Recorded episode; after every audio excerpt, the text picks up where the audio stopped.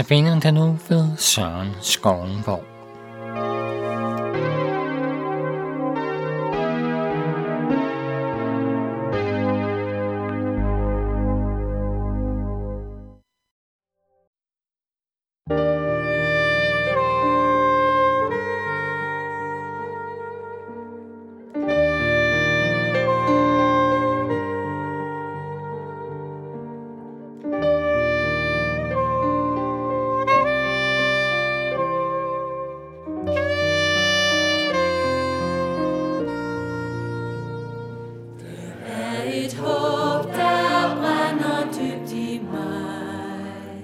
Digiva Kai.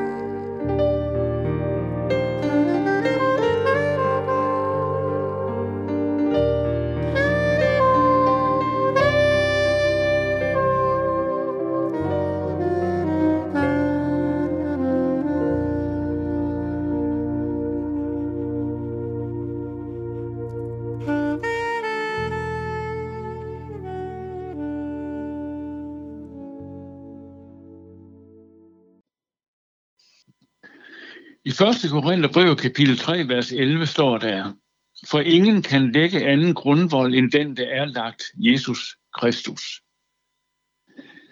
Dåben er en stor gave.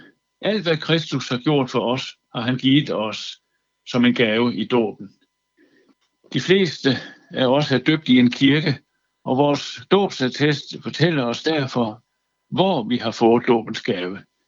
Den fortæller os også, hvornår vi har fået den. Og faktisk fortæller den også på hvilken måde vi har fået dåbens gave, når vi er døbt i den danske folkekirke. Vi ved, hvordan dåben er foregået. Jeg har altid kendt datoen på min dåb, for da jeg blev døbt, fik jeg en sølvske, som jeg brugte hver dag i mange år, da jeg var barn. På skaftet står der Søren 12. juli 1953. Dåben foregik i Halv Kirke, som ligger mellem Randers og Hadsund. Der flyttede vi fra, da jeg var tre år, og jeg har faktisk kun set døbefonden en enkelt gang siden. Men der er en undtagelse med min dåb, og det er, at jeg faktisk ikke ved, hvordan den foregik. Og her hentyder jeg naturligvis ikke til, at det har noget at gøre med, at jeg var spæd. Jeg har overværet mange barndåb, og jeg ved, hvordan en dåb foregår. Da jeg blev døbt, havde sovnepræsten sommerferie. Det var jo den 12. juli. Og der var en afløser, som måske også har haft en gudstjeneste i en anden kirke, han skulle klare samme søndag. Så er det ikke helt nemt, når der er flere, som skal døbes til samme gudstjeneste. Ikke mindst, når der var hele otte børn. En præst fortalte mig en gang, at en dåb tager omkring syv minutter. Skulle alle have denne tid, ville dåbshandlingen denne søndag tage en, en lille times tid. Det er jo ikke rimeligt. Men hvad gør man så? Denne præst har på en eller anden måde klart problemet, men det har været på en sådan måde, at flere forældre har følt, at det ikke havde noget med dåb at gøre. Efterfølgende klagede de til provsten. Mine forældre fortalte mig om det et par gange, men de har aldrig ville fortælle, hvordan dåben egentlig foregik. For nogle år siden mødte jeg så en moren til en af de andre børn, der blev døbt. Jeg benyttede anledningen til at spørge hende, hvordan dåben var foregået, men det ville hun ikke. Jamen, så må jeg gætte mig til det. Smed præsten vand på os alle sammen på en gang. Sjask, tag lige den, har han måske sagt. Eller fik vi alle sammen korsestegn på samme tid? Blev mit navn overhovedet nævnt? Det må i hvert fald have været noget alvorligt, siden jeg aldrig har fået lov til at vide, hvordan dåbshandlingen foregik.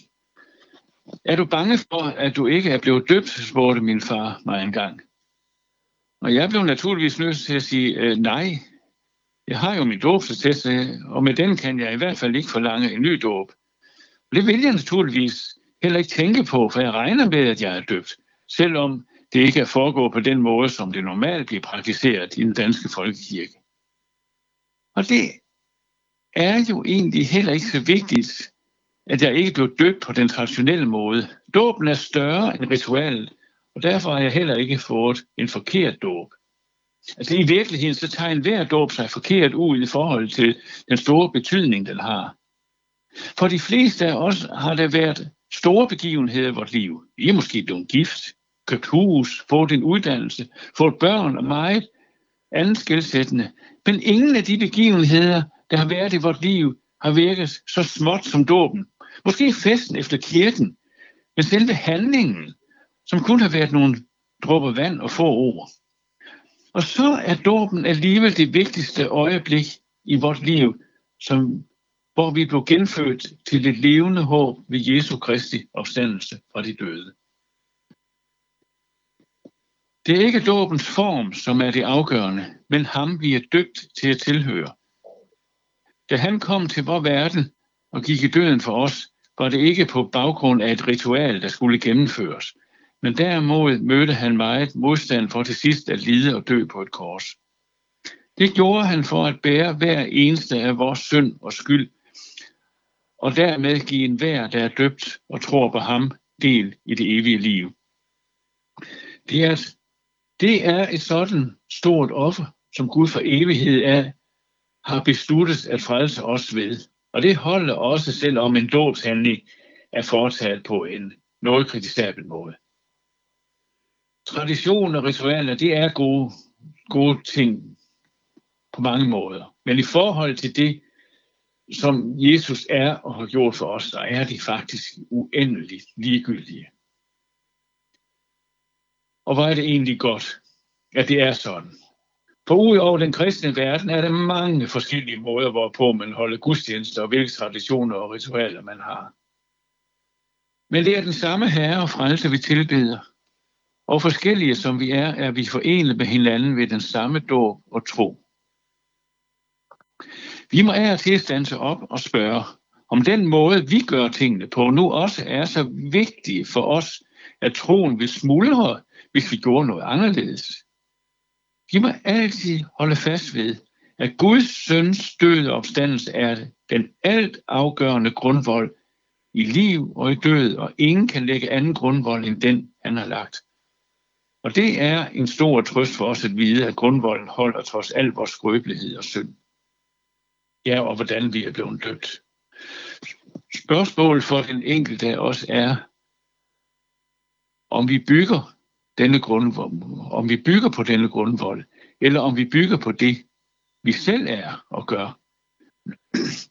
Af det sidste tilfælde, der er en tjusket gennemført dåb intet at beklage sig over i forhold til den ulykke, det er at bygge troen på sit eget. For den, der bygger på sit, sin egen grundvold, bygger på den tro, at vi kan frelse os selv og Guds dom. Og det er desværre så nærliggende for os at tro, at nok har Jesus gjort sit, men vi må også gøre vort. Vi må vise os fra vores bedste side, for at Gud vil vise os noget. Vi må have det varme hjerte for at finde en plads i Guds hjerte. Lad os forkaste en sådan indstilling og tro. Den eneste, som kan frelse os for Guds dom, er Jesus Kristus. Han har ikke alene gjort alt sit, men han har også gjort alt mit. Derfor skal det ikke bygges på anden grundvold end den, der er lagt Jesus Kristus. Den står fast, om alt andet vakler og er skrøbeligt. Tænk, jeg er død, jeg